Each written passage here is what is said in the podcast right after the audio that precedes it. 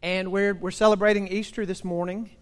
Uh, it's not a thing that's required in the Bible to do, but we want to join in with the churches around the world that take kind of special time to meditate on and celebrate the, the resurrection of Jesus Christ. What I want to do this morning is look in the Gospel of John, you know, the four Gospels Matthew, Mark, Luke, John.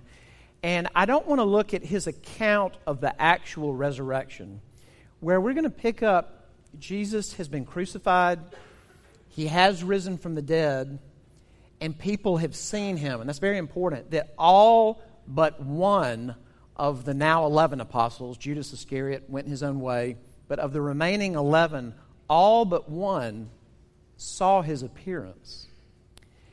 And here's what's amazing. Um, I think by now you've heard of doubting Thomas before, or heard, heard that expression, doubting Thomas. This is the account of doubting Thomas. And it was interesting as I soaked in this passage that doubt is, is, is a pretty mild way of saying it. Uh, the, react, the reality is actually more stark. And here's the thing I want you to see John, the, the writer, is going to not only let us see that, but right after that, he's going to tell us here's why I just let you see him do that. John chapter 20 beginning in verse 24. Now, Thomas, one of the twelve, called the twin, was not with them when Jesus came. So the other disciples told him, We have seen the Lord.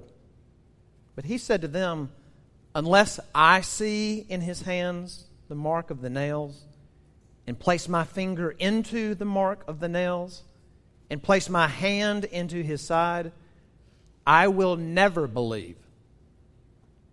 Eight days later, his disciples were inside again, and Thomas was with them. Although the doors were locked, Jesus came and stood among them and said, Peace be with you. Then he said to Thomas, Put your finger here and see my hands, and put out your hand and place it in my side do not disbelieve, but believe. Thomas answered him, My Lord and my God. Jesus said to him, Have you believed because you have seen me? Blessed are those who have not seen and yet have believed. Now, Jesus did many other signs in the presence of the disciples, which are not written in this book. But these are written so that you may believe that Jesus is the Christ, the Son of God, and that by believing you may have life in His name. This is God's Word. Let's pray together.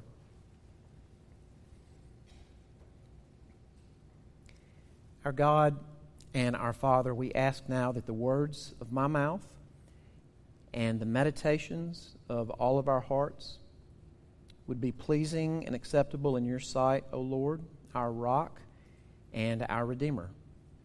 And we pray this in Jesus' name. Amen. Well, it's Easter, so let me begin uh, on an obvious note of uh, Captain Marvel. I don't know if you've seen the movie yet, but uh, the Haybigs have, some of us multiple times. And uh, this is not going to give anything away if you haven't seen the movie. The Marvel Comics is portraying her as a woman in the movie. Uh, t- at the end of the movie, when she really has sort of come into her own with her powers as Captain Marvel, there's this scene almost at the end where she squares off with this main character.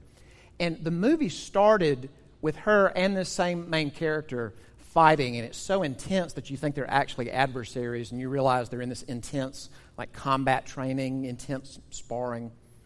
So, end of the movie, same character. He squares off with her, and you realize he's a bad guy. And uh, he says to me, Okay, right now, prove that you can best me. Prove that you're my superior. And she looks at him, and she just, Captain Marvel blasts him back about 100 yards into a rock. And uh, so she's in, in, the desert, and she walks over to him, and the actress that plays Captain Marvel has the perfect amount of like swagger. And she walks over to him with her head up and she just says, I don't have to prove anything to you. Now, I don't want to be irreverent, but if there's anyone who ever had the right to say that to any persons, it would be Jesus to the apostles. They had a front row seat to all the stuff we wish we could see and hear. They had access to him to ask him questions. They saw the most, they heard the most, they lived with him, and they knew that his life was airtight. It backed up every single thing he was saying. They knew he's the real deal. And what John is letting us see is that for at least one of them, after the crucifixion, that was not enough. And, and, this is interesting because if, you know, we're just sort of jumping into this passage in John's gospel. But if you had read all the way through John's gospel, something that you would have heard way back in chapter 4 is Jesus says something in passing, and he says parallels to this in the other gospels. In passing, he says, If you, meaning you, people, if you don't see signs and wonders, you won't believe. In other gospels, he says, you know, it's a wicked and adulterous generation that's always seeking after signs. And it's really it's convicting. Because I bet a lot of us in this room have thought before, man, I mean, I believe, but I, I, just, I really think if I could have seen, like in the Old Testament, if I could have seen Mount Sinai, or if I could see God as a pillar of fire at night, or if I could have seen Jesus do the miracles, if I had seen him raise somebody from the dead, I just feel like it would be so much easier to believe. Uh, Thomas had it front row center. And after the crucifixion, it wasn't enough. Uh, and it was interesting, as I, as I was soaking in this passage, I shared with a couple of church members during the week, just as I was, as I was meditating on it, that, you know, we call him Doubting Thomas, but he didn't say he doubted. You know, he didn't say, okay, guys, I know you say that you saw him, but I'm just really struggling with it. And that would be doubting Thomas. Did you catch what he said? He says, if I don't see the marks from these, these lethal wounds, and if I don't put my finger where the nails went and put my hand where the spear went in his side, quote, I will never believe. That is, I would say, stronger than doubt. And I, when I shared this with a couple of church members that I was thinking about this, both of them independently said some version of, that kind of sounds like me. And that's why I'm calling this sermon The Apostle Who Sounds Like Us. So John, John is letting us see an apostle not believe. So let's, let's look at two things the sound of unbelief and the sound of belief. All right? Pretty straightforward. First off, the sound of unbelief. Now, just, I don't want to beat this to death, but just so we're on the same page, who is it that's not believing? This is Thomas, an apostle. Now, we don't know a ton about him. This is one of three different times where John tells you that they called him the twin. I have no idea why John wants us to know this so bad, but he tells you three times in the gospel, I'm telling you, we called him the twin. There, there was actually an old tradition that Thomas may have been a dead ringer for Jesus, and John just is writing and saying, like, I'm just telling you, he looked just like him. I, I don't know if that's true, but they called him the twin, so let that let, let the record show. But what I really want to show you is verse 24. Thomas is one of the twelve. Now, again, the most teaching, the most proximity being right there for the miracles. The inside track when Jesus would publicly, you know, tell a parable, but then just with his disciples tell you what all the symbolism means. But but even think about this. The other gospels tell us about Jesus sending out the apostles two by two to go into villages, go into towns, and not just preach in his name. So Thomas had evangelized and preached in Jesus' name. But on top of that, heal people, cast out demons, do miracles in the name of Jesus. Thomas did all that That's who it is. That, that's the one who's, who's not believing. We don't know a, a lot more about him. John is where you learn the most about him. I'll, I'll tell you one important scene is in John chapter 11 before this when uh, Jesus' friend Lazarus dies. And you know, Jesus was friends with this family of siblings. There's, there's Lazarus and Mary and Martha, and they live together as siblings, and it's just like one town over from Jerusalem in Bethany. And in John chapter 11, you get this record that, that word goes to Jesus from the sisters the one you love is sick, and Jesus doesn't go, and then Lazarus dies. And uh, Jesus says to his disciples, We're going to go to Bethany because our friend Lazarus is asleep. And they knew he, he had been sick. And the disciples say, Well, if he's sick, maybe then, you know, if he's sleeping, he'll get, get better. And Jesus says plainly, Lazarus is dead. And so we're going to go to him. And, uh, and Thomas is the one, and we don't quite know what he meant by this, where he says, Well,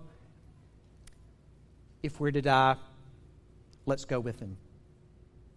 What does he mean? Die with Lazarus? Die with Jesus? We don't know what he means, but I mean, clearly he thought, hey, if we identify with Jesus, we're going to go where he goes, and if it means our death, it means our death. So he's not a, he's not a loosey goosey follower. He's an apostle. So, what does unbelief sound like? Now, th- this is interesting, and I don't want to be speculative, but I think it's worth noting that if the Gospels were made up, how would you expect this to read? That Thomas wasn't there, the other 10 saw him, they tell him, and he's brimming with confidence, and he knows that everything they're saying is true, and he eagerly anticipates when he's going to get to see him too. How does the passage actually read? Verse 25 The other disciples told him, and if I can be teachy here, the way that Greek verb, the, the verb tense is used, it seems to indicate they kept telling him. They kept saying, Thomas, we saw him. Come on, man. We all of us saw him. We're telling you the truth. The other disciples told him, We have seen the Lord. But he said to them, Unless I see in his hands the mark of the nails, and place my finger into the mark of the nails and place my hand into his side. Feel this I will never believe. Now, here's my question How did an apostle who saw what he saw and heard what he heard, who lived with Jesus not for months but for years, how did he get to that point? We don't exactly know. But based on the evidence that we have, based on the account that we have, here's what seems to be the case is that when Thomas realized what had happened to his rabbi, his leader on whom he put all his hopes, that he was brutalized, tortured, and murdered in the just worst way Roman crucifixion it was so painful. It was so confusing. It was so disillusioning that he did something that I think just about every person in this room either has done or is going to be tempted to do in the future. And it's this is where you just finally enthrone your pain. You're hurting so bad. You're so confused. You're so wounded. You just enthrone it And everything you experience from then on sort of has to answer to that. Have you ever done that? Or are you doing that right now? You know, God, I was happy living there.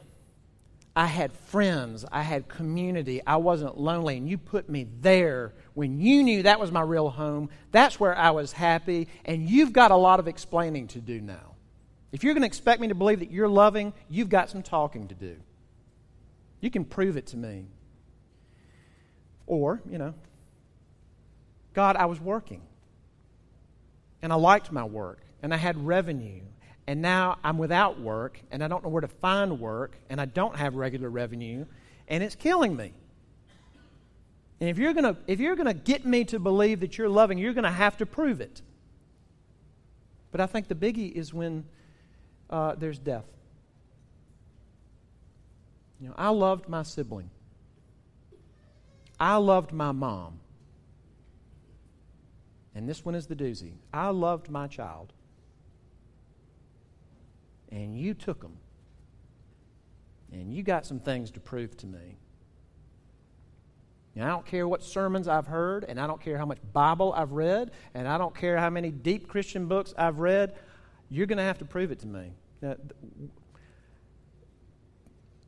That's the sound of unbelief. So, what does belief sound like? Let's go to verse 26. This is interesting because so much of what we're celebrating today is the day of the resurrection. But This is about eight days later. So picture, you know, Tuesday after the resurrection. Where is Thomas internally? I will never believe. Where is he on Thursday? I will never believe. So, verse 26 Eight days later, his disciples were inside again, and Thomas was with them. Although the doors were locked, Jesus came and stood among them and said, and he had done this before, Peace be with you. Shalom. Now, he says that. He's done that before, but then he directs his comments to Thomas. Now, this is really amazing because, on the basis of the scriptures, and as a church that identifies with the historic Christian faith, we believe that Jesus is God. Fully man, but fully God. Jesus does something that God does throughout the scriptures when he doesn't have to do this with people that are stubborn and willful and won't listen. And he shouldn't have anything to prove or have to accommodate or, or give them a nudge. He'll give them a nudge. Peace be with you. And then Jesus says to Thomas, if I may paraphrase, okay. Put your finger where the nails were. And Put your hand in my side. And you know, I, I, just say this all the time, but I think I'm just going to keep saying it as long as you let me preach here. is that you study passages and you think you know them, and then you see something and go, I, I, I never noticed that. You know what I never realized till I really sat with this? Is that Thomas did not touch him. At least it's not recorded. In fact, Jesus says, Yeah, you believe because you've seen me. There's artistic renderings of like Thomas sticking his finger into Jesus' side. It, maybe he did. It doesn't say that he did. But then Jesus says something else. And he says, All right, if, you, if I'll do your test. By the way, you know what's mildly frightening about that? Is that that means that Jesus eh, can hear everything we're talking about. You know, I mean, Thomas just said that to the apostles that, well, unless I get to do such and such. Well, Jesus knew that. So he comes to him and, and gives him permission to do that. But what else does Jesus say to Thomas? Verse 27 Do not disbelieve, but believe. Now, I want to soak in that for a second. Because think about this. Would you ever say to an alcoholic friend that you care about, just stop drinking and be sober. You would find out in short order that that is uh, ineffective and hurtful and unwise and unhealthy. Would you ever say to a person struggling with depression, stop being Eeyore and be cheerful? Hurtful, unhelpful wounding. Now, Jesus knows people. And Jesus says to Thomas in his unbelief, Do not disbelieve, but believe. What does that tell us?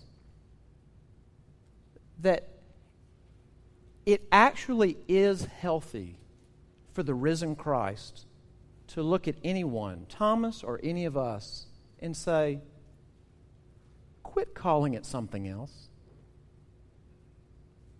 quit calling it, I'm just hurting too much right now, or I'm just, I don't know, I'm just kind of spiritually cold right now. Quit doing that. Stop disbelieving and believe. Now, that's actually relevant to every single person in the room. I mean, Jonathan said this as he was leading worship that we don't assume that everyone here is convinced. We, don't, we never assume that everybody in the room is a Christian. But there are Christians here. I, whoever, I'm, just, I'm glad you're here. And, and it is a big deal that you're hearing this. And I don't mean because of the, you know, little man in the bow tie is saying it to you. I mean because we're opening the Word of God and hearing the historic gospel. That you could be anywhere else, but you're hearing this right now.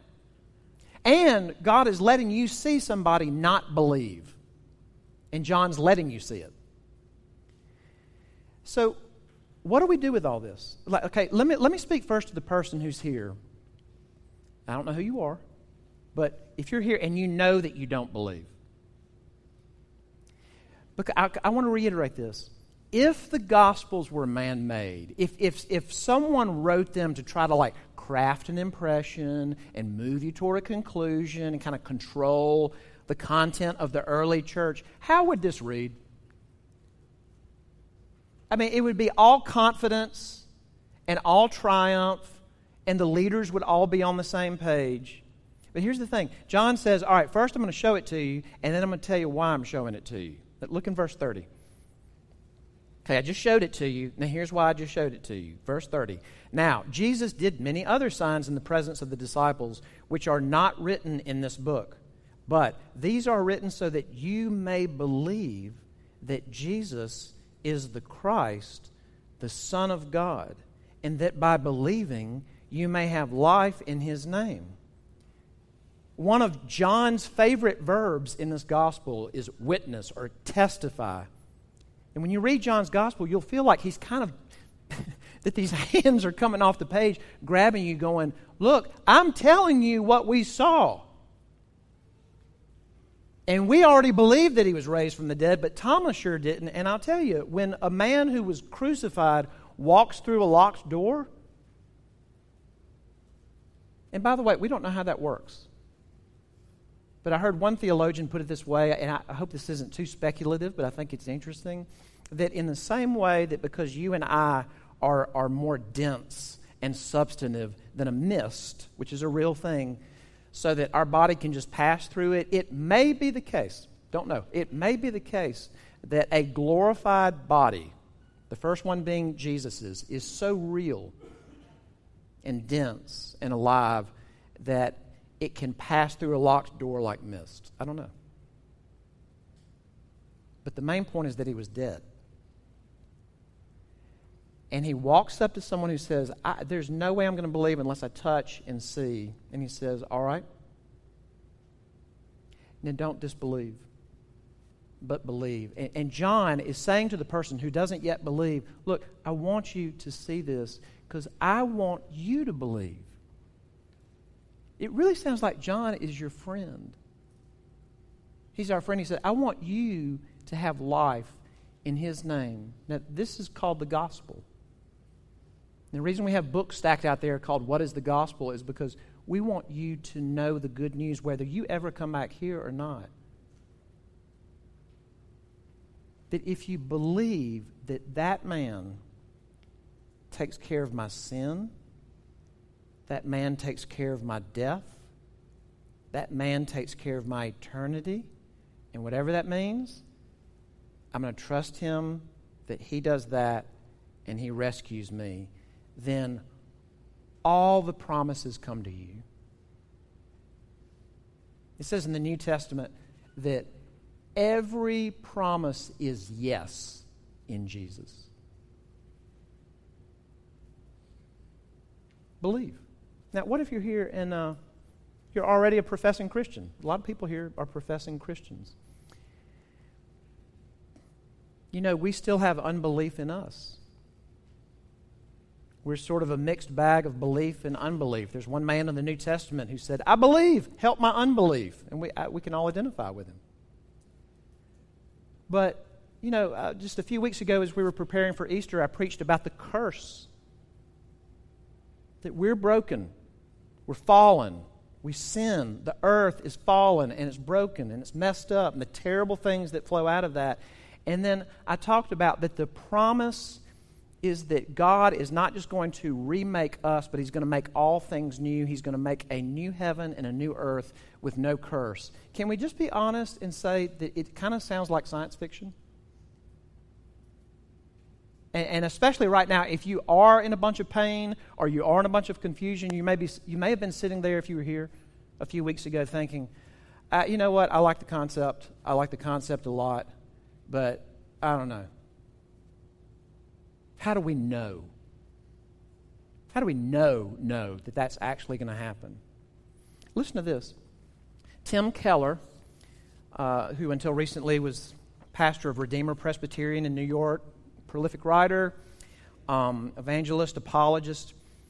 In an interview a little over 10 years ago with a magazine called First Things, it's, a, it's an ecumenical journal, he had had uh, surgery before that, uh, shortly before that. He had thyroid cancer and he had surgery. So he said, All right, something happened that almost never happens. I had free time. And, uh, you know, convalescing is guilt free rest. So he's in the hospital bed, and so he decides, and this is what's beautiful about introverts, to read an 800 page book. So he reads this, this academic tome by a New Testament scholar named N.T. Wright about the resurrection of Jesus. And it's a doozy. It's in my library. I've never tackled it because I'm scared if I pull it off the shelf, it might break my foot if I mishandle it. But here's what he says Keller says, okay, this is after he's been a preacher, and I mean, subscriptions to his sermons are probably in the hundreds of thousands by the time he has this, this surgery. So he's all about the resurrection. But he says to the interviewer, When I was recovering from thyroid cancer from the surgery, I actually had time on my hands, something I never have had in years, and I probably never will again unless I have something else like that. And so I read every word of N.T. Wright's The Resurrection of the Son of God, all 800 pages, even the indices, because I didn't have anything else to do as I was reading it, I realized I was coming to greater certainty. And when I closed the book, I said, at a time when it was very important to me to feel this way, I said, He really, really, really did rise from the dead. And I said, Well, didn't I believe that before? Of course, I believed it before. I defended it. And I think before, I certainly would have died for that belief. But actually, there were still doubts in there. And the doubts were taken down, he says, 50% or so. And then he says, maybe there's a deeper level of doubt that I don't even know is there yet. Don't you think that's all of us?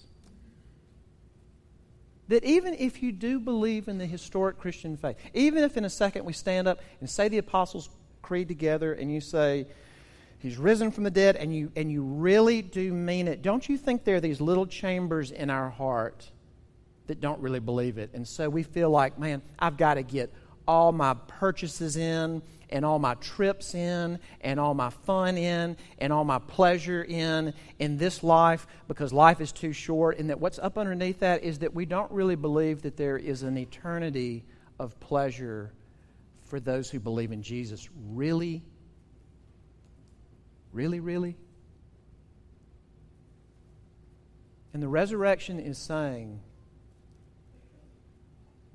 He rose. And the down payment on Him making all things new is the resurrected Son of God appearing not just to apostles, but at one point to over 500 people. And they couldn't get over it. Um, I'm required by law to make at least one reference to the Masters and Tiger Woods before the sermon is over. So let me comply with the law and go ahead and do that. Um, if, if you didn't see the whole thing last weekend, you probably saw the end. Amazing. Five Masters for Tiger Woods. Only one person has won more. Who is it? Jack Nicklaus. Okay, so you are Orthodox. You do know that historic truth. Uh, have you ever heard about Jack Nicklaus's golf coach? A guy named Jack Grout. Nicklaus called him Jay Grout.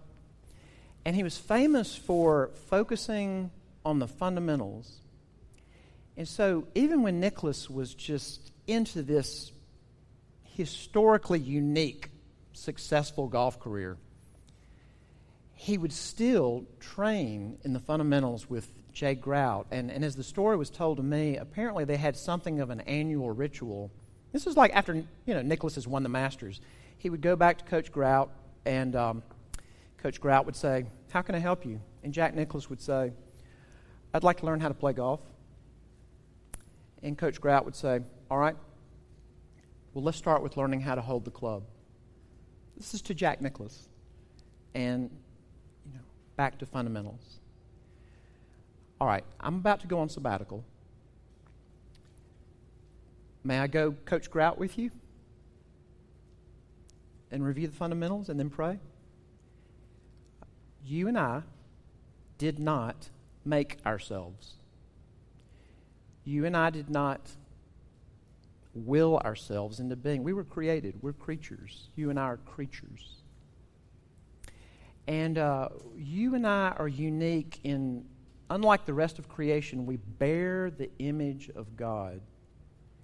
And, and you show that in a million ways your creativity, your ability to work, craft, your indignation about things that are wrong and bad, a million different ways. You show that you bear the image of God. And you and I rebel. And we have no good reason to. We want what we want, and we turn in on ourselves. We turn away from Him, and we turn away from each other, and we want what we want rebels. And God looked at this beautiful earth filled with rebels, and he had every right to manifest all his indignation. But he so loved the world that he gave his one and only Son, that whoever believes in him will not perish, but have everlasting life. If you do that, whether it's for the first time or the ten millionth time, every promise of God finds its yes in Jesus and is true for you. And again, whether it's for the first time or the millionth time, I want to say in Jesus' name, if you've never seen, we haven't seen him, but if you haven't seen him and you believe in him, Jesus says, now that person is blessed. So, whoever you are, don't disbelieve. And don't call disbelief something else, but believe. Amen. Let's pray.